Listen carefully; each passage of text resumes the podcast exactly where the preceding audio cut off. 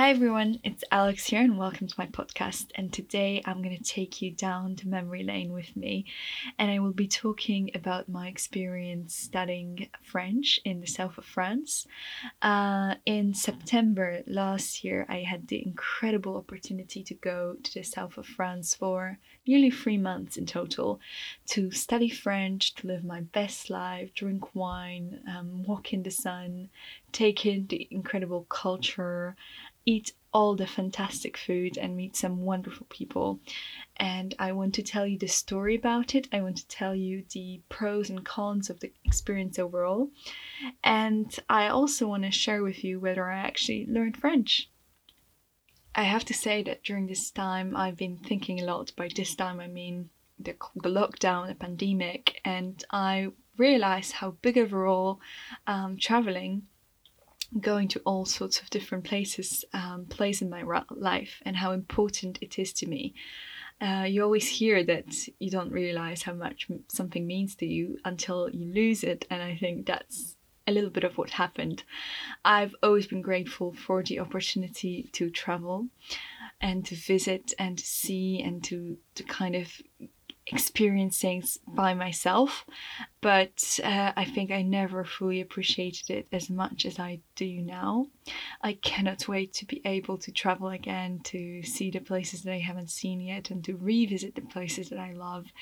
And uh, I, I really hope that you're with me on this, and uh, let's wait together. Let's see what happens in the future it's time for the alcohol interlude, which is my favorite part of every single episode. And today I'm having a glass of Riesling. This one is from 2018 and it comes from Alsace in France. Um, this is the uh, a region that's located in the northeast of France, so really close to the German border. And Riesling is actually a famous wine that comes mostly from Germany, hence the name. Uh, this wine has the most incredible color. It's golden yellow, um, really bright and beautiful. And that color is kind of already signifying that this is a really nice aromatic wine. Um, the Rieslings from France uh, are normally dry, and so is this one. Although I would say it's maybe semi-dry because it's it has that little bit of hint of sweetness.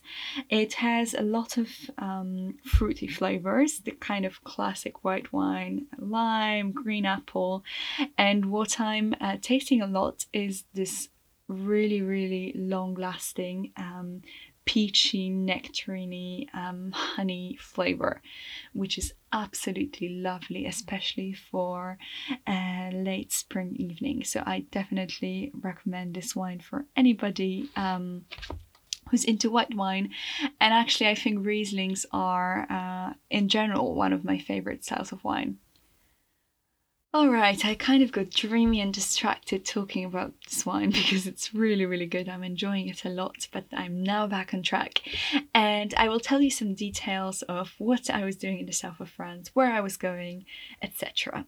So, I began um, the planning of this whole trip by saying that I want to go to two different schools to kind of have a comparison, to experience different things, different people.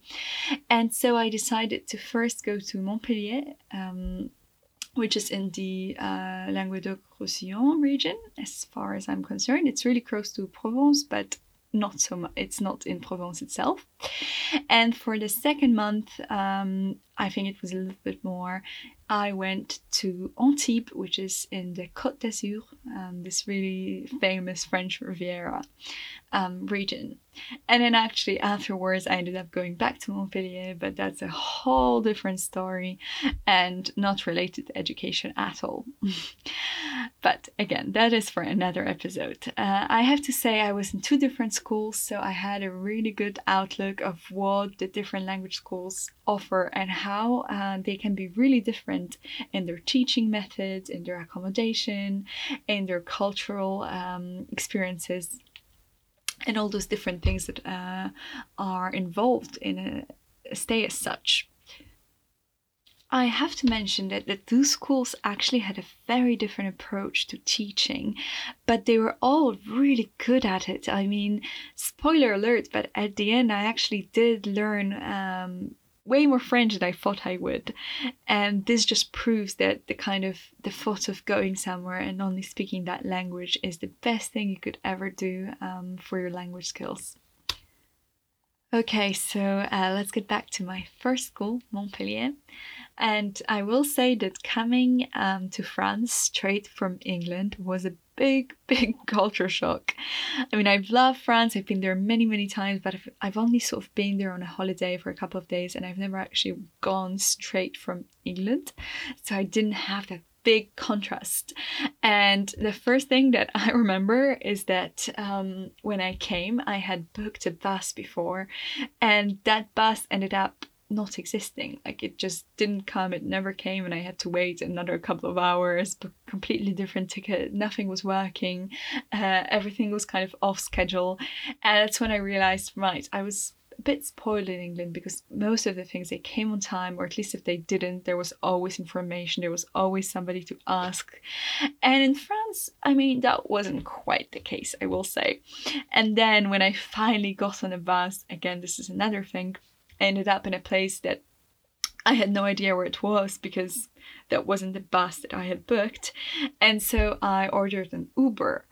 And first of all, at that time I didn't really speak French, so um, I had I tried to communicate in English. The Uber driver did not speak English, so he was speaking French, uh, and it was just a really really funny experience.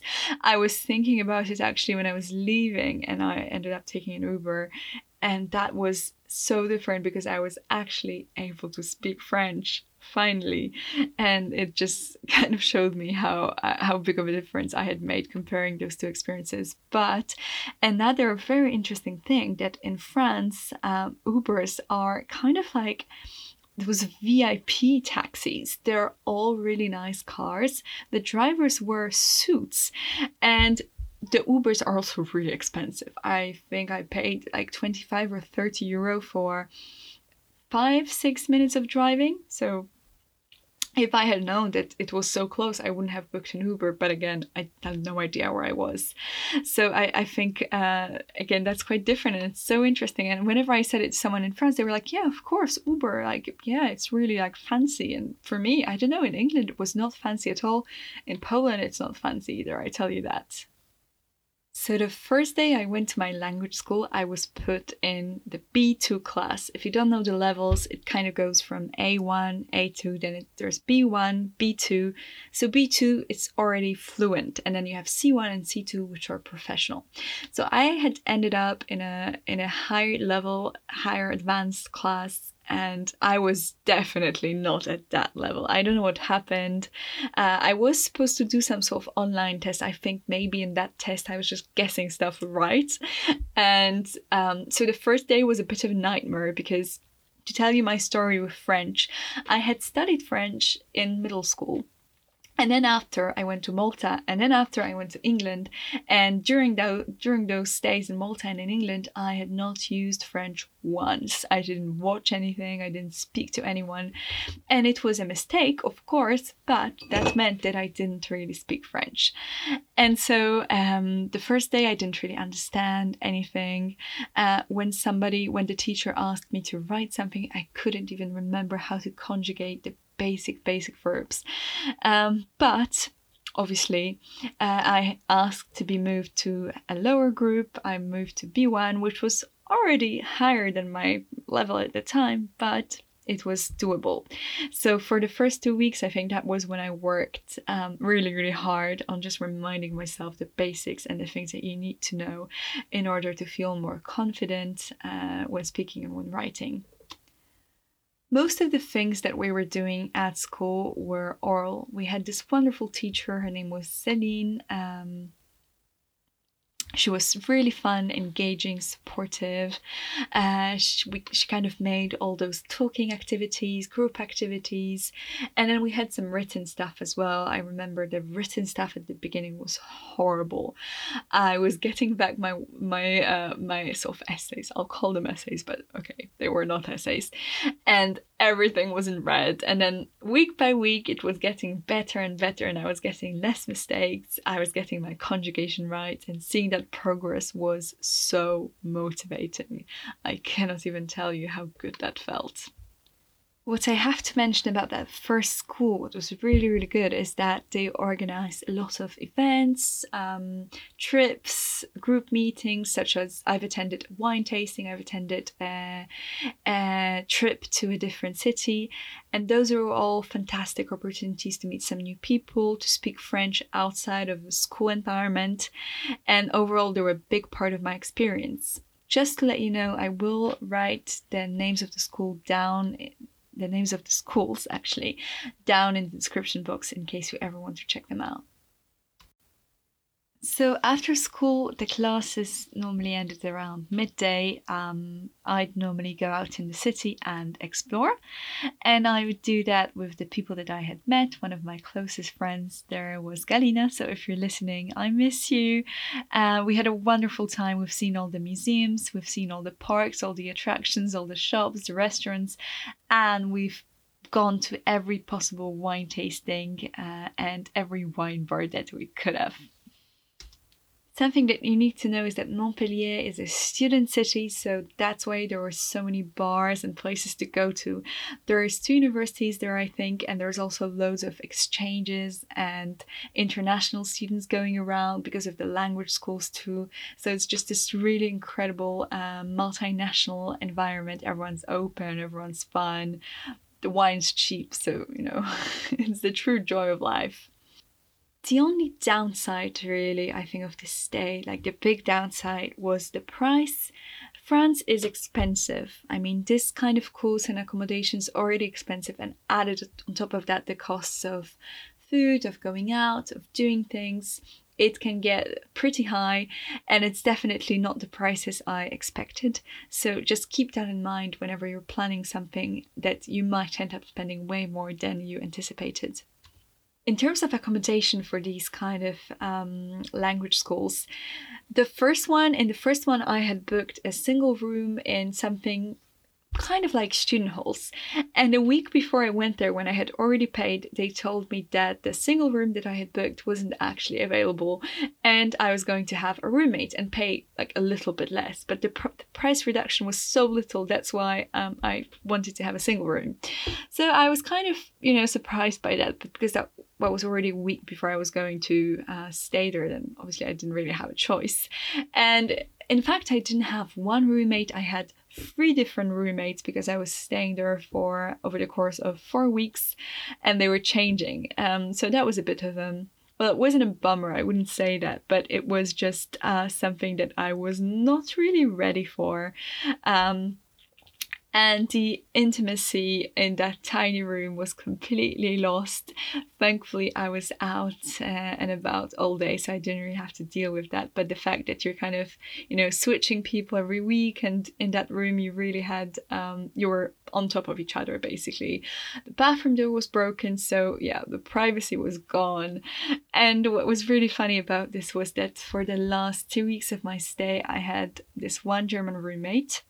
She was just after school, I think she had t- turned 18 uh, recently, and she was extremely serious. I have to tell you, she was the only person that I saw coming back from school, sitting down and studying till like eight or nine o'clock and then she would go to sleep at 9.30 so whenever i would come back a bit later or maybe go out um, i could see her judging me in the morning and looking at me with this kind of um, I kind of felt as if she was my mum. she was looking at me thinking, What have you done, Alex?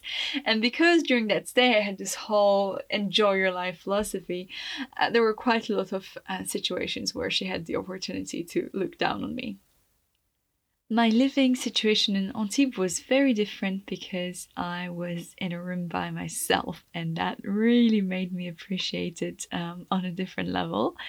Uh, in terms of the social life, it was as good, I'd say. I remember the first day I went into my new accommodation, I uh, had made some friends, and actually, uh, due to a strike, which in France is really, really common, I couldn't arrive on the first day that I was supposed to be there, but I arrived a day late, so I was really scared that everyone was going to already kind of be grouped, you know, as if I were going to a new school. But actually, it's not like that at all. There's new people coming in every week, and everyone's really open uh, and excited to meet new people, basically.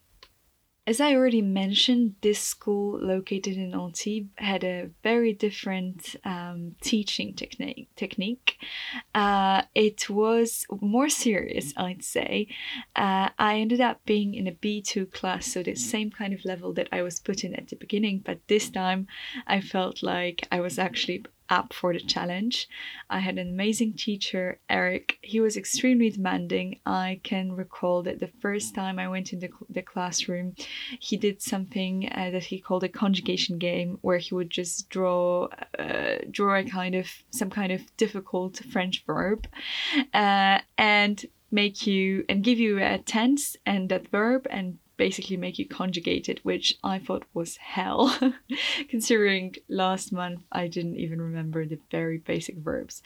But I will say that this ended up being so effective that after um, four weeks of that class, I had no problem passing DELF and I actually passed it with 96%. And I think a big, big um, a big part of that is because I, I was going to the class with Eric. Something that you need to do when you're participating in a language course is getting over that feeling of being silly. If you don't know what I mean, I had this constantly. I felt that whenever I tried to express my views on something a little bit more complex, like politics, economics, arts, and these were all things that we were talking about. I couldn't quite say what I was thinking. Uh, you know, I was translating from English, it didn't sound as good, I didn't know how to say certain things, and frankly, I felt a bit stupid whenever I was um, talking but this is something that uh, I try to overcome every single day. And the only way to learn a language, really, and the only way to feel confident in it is to speak and speak and speak, even though uh, you might find yourself sounding a little bit silly. And to be honest, I don't think anyone takes you as being silly except for yourself. So, um, this experience of being in France, having to speak in French because English is not allowed in those classes, really helped me with feeling more confident when speaking. What struck me about Antibes is that um, it was way calmer than Montpellier, definitely, uh, because it's mostly popular during the summer. When I already when I came there, it was already autumn, and most things, more bars and shops were closed, so it definitely had a bit of a different vibe. It was still extremely beautiful and I had a fantastic time, but I will say it was more calm and probably was a good thing because that really allowed me to focus on my DELF. When I was in Antibes, as I already said, I met uh, some of my friends on the very first day. And actually, because they were already uh, in this amazing girl group, I kind of joined them every day we were making dinner, uh, we were going to different places together. We visited a lot of places in the French Riviera. Uh, it was magnificent. I mean, I don't know if you ever had a chance to visit uh, Côte d'Azur but it is one of the most beautiful places I have seen in the world, and I highly, highly recommend it. And obviously, seeing it, this was the first time I saw it um, for myself without my family being there. And it was a very different experience. Certain places that I remembered from being a kid uh, were so different. Um, looking at them now, I, I kind of certain things didn't speak to me in the same manner. And that was a very interesting experience to go through. I'm now going to start um, summing up a little bit because I can see that the wine's running out. What I will say is that I had a fantastic time at both of those language schools. Again, I will put them uh, in the description. Uh, the first one, the one in Montpellier, was a bit more fun, a bit more casual, uh, and then the one in Antibes was more serious and very, very effective. They both put a lot of emphasis on speaking, which is excellent because normally when you're learning a language at school, it's the opposite. And there was also quite a lot of writing uh, for anyone who kind of feels that uh, their language is a little bit rusty. I'd definitely uh, recommend um, studying a language in well i did it in france but anywhere where they speak the language that you want to learn. It is something that you will definitely not regret. So i can't wait um, for the time when uh, i am going to be able to do this again. And i leave you with uh, kind of that thought that optimistic view on the future. Thanks very much for listening and i will talk to you very very soon. Bye